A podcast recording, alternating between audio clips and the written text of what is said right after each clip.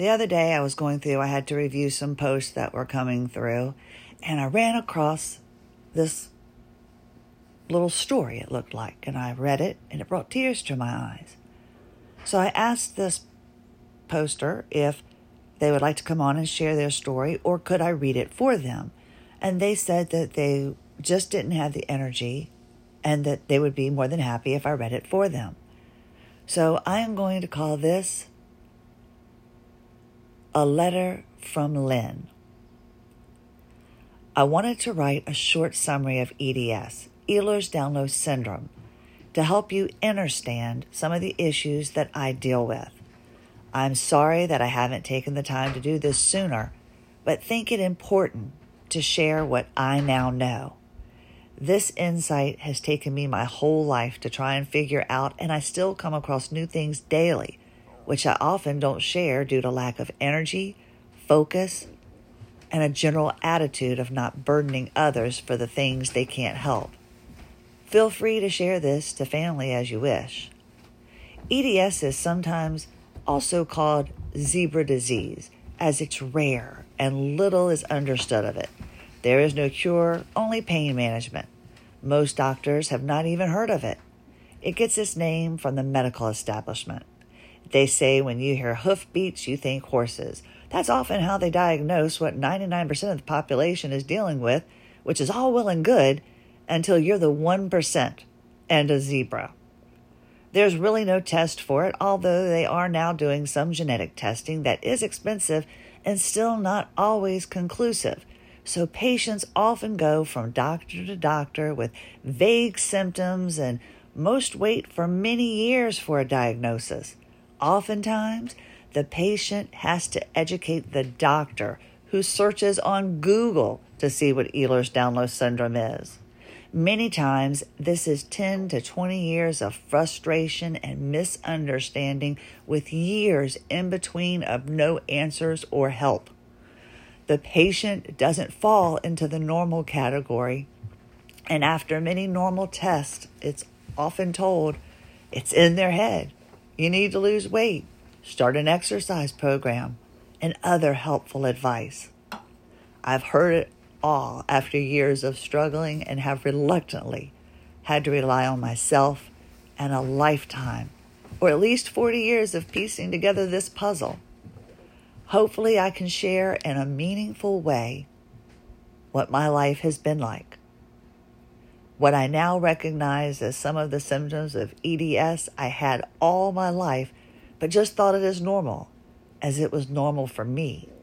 It's all I ever knew. Many are late to walk. Some are short of stature. I was eighteen months old when I walked. I did not have the connective tissue that holds everything together working the right way. My muscles and bone structure had and still have to do much of the work to keep me erect. I was not lazy, I just couldn't. Most of my childhood was fairly normal, and I did the things children do, but maybe sometimes not as well. Is it normal to skid on the sides of your ankles because you don't have the strength to hold your body up?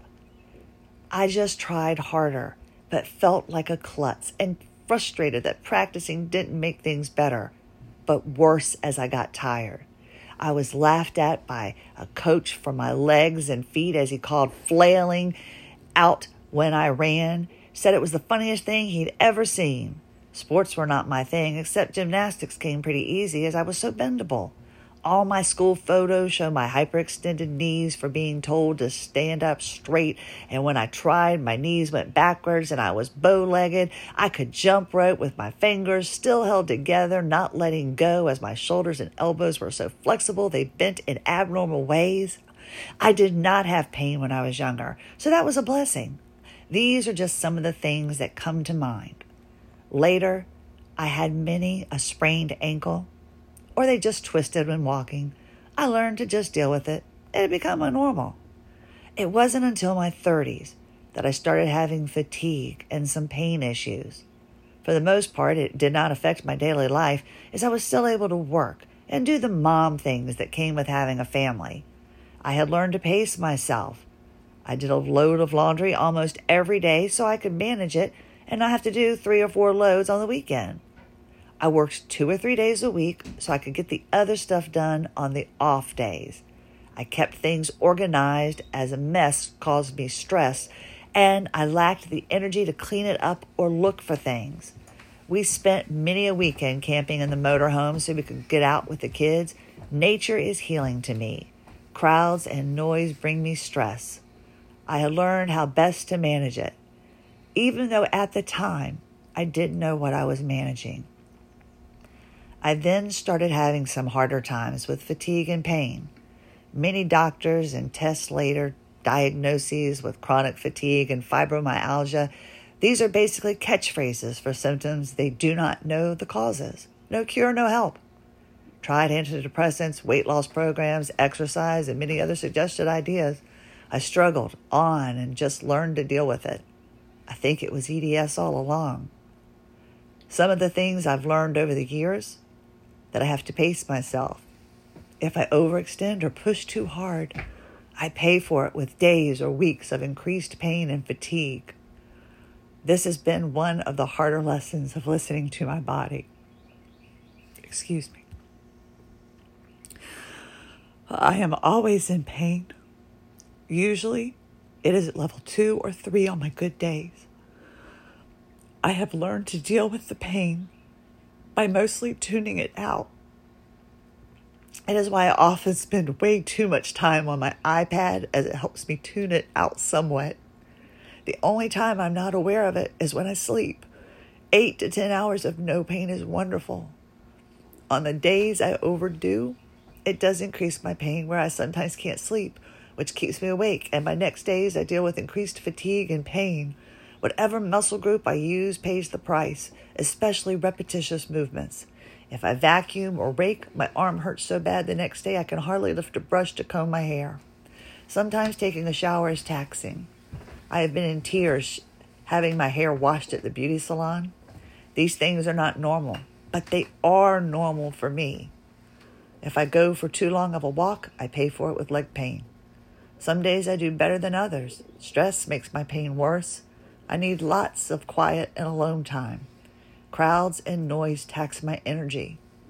For the most part, I choose not to go there. I need to eat as clean as possible. I am still learning what works and doesn't work. Often people with E D S have digestive issues, as we have connective tissue throughout our body and organs and nerves. It can affect your entire body. I can easily sublux my joints as my ligaments and tendons are too stretchy and my joints easily move out of place. This can be caused by normal movements. Even doing yoga can cause subluxation and pain. Sometimes just holding a book makes my fingers hurt. My pain is better in the morning and worse after a normal day. It takes a lot of work for me just to stay upright. It's easier to walk a flat surface. Lifting my feet and legs over things is very hard, and I often stumble and lose my balance. It takes a lot of concentration for me just to walk. I actually have to concentrate on what my feet are doing so I don't trip. I get tired from just trying to walk sometimes. I've had issues with pain of level seven to eight for no reason that affects a certain body part. One time it was at my it was my knee when I was in Hawaii. I couldn't walk on it for two days, then it went away as fast as it came. I think it was gout related for eating cashews on the plane. Cherry juice helped it at that time. My body does not detox easily. I am always trying to figure out what I can eat. I have tried every diet imaginable, low-fat, keto, lectin-free, low-oxalate, and so many others. These last few weeks, I'm wondering if my seven to eight level arm and shoulder pain is nightshade-induced. I'm not sure. Just another thing I have to try and figure out. I generally do best eating meat and veggies, but now that won't include potatoes, tomatoes, and peppers to see if that helps. It's always something, and it seems like just when I get one thing, I think, figure it out, something else pops up. It's exhausting and never-ending. Some days I'm just trying to survive. I have learned to set pretty firm boundaries through this. I will not feel guilty for what I can and can't do. I will protect my energy and not be put in situations that is draining for me. I will be pacing myself, and sometimes that means limiting what I choose to do, where I choose to go, or who I choose to be around. This is not personable, but absolutely necessary depending on how I'm feeling. Believe me, I'm doing my best. I know how blessed I am. I am married to a wonderful, supportive man who often has to take on more than his share due to my struggles. I am grateful my parents are able to be so active still and do things that I can't do. I am glad my siblings do not have to deal with this. I'm grateful that I have two wonderful daughters and son-in-laws who are helpful and supportive. They accept the things I can do with gratitude and help when I can't. I am grateful to live among nature that shows me resilience and has healing properties. I am grateful for this teaching me how to be empathetic to others who are in a situation I don't necessarily understand. I am grateful for the sensitivity this brings as I can walk in a room and immediately read the energy. I often park myself in a corner as it can be overwhelming to be in the middle of everything. I am so grateful for the things I am still able to do that others can't. I try hard to focus on the positive. Some days I'm more successful than others. I realize how introspective I am as I'm always assessing. I know my value is not measured in what I can and cannot do, and that just being is okay and valuable. I have learned to rely on my introspective side and not my physical body that often fails to work in the way I'd like it to. These are all good things. I'm not bitter, nor do I want sympathy, but sometimes I get grouchy from the non-relenting pain and fatigue. I always try to do my best, but that standard usually falls short as I look normal and people don't realize how disabled I sometimes feel. Yes, I have been blessed in many ways, and I try to look at my daily struggles as a blessing, and some days it is easier than others, for sure, but I will keep trying. Know that I appreciate any support you have given me when not understanding the why. Thank you so much. Hopefully this explanation helps you connect to what I have to deal with. It makes sense as to why I am the way I am. I'm still trying to figure things out too. Love you all, Lynne. And this is from Lynne. I wrote this recently to my family. I'm seventy-one, but many still do not understand what we go through. Maybe this will resonate with some of you. And it definitely did me.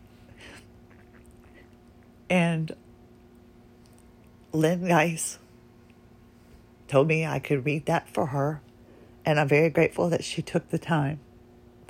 At fifty-three, I still have a lot to learn. I thank y'all for being here. Lynne Geis, thank you for that beautiful piece, and thank you for allowing it to be on AWOL Zebra. Christie Lynn Hanchey, AWOL Zebra, have a lovely day.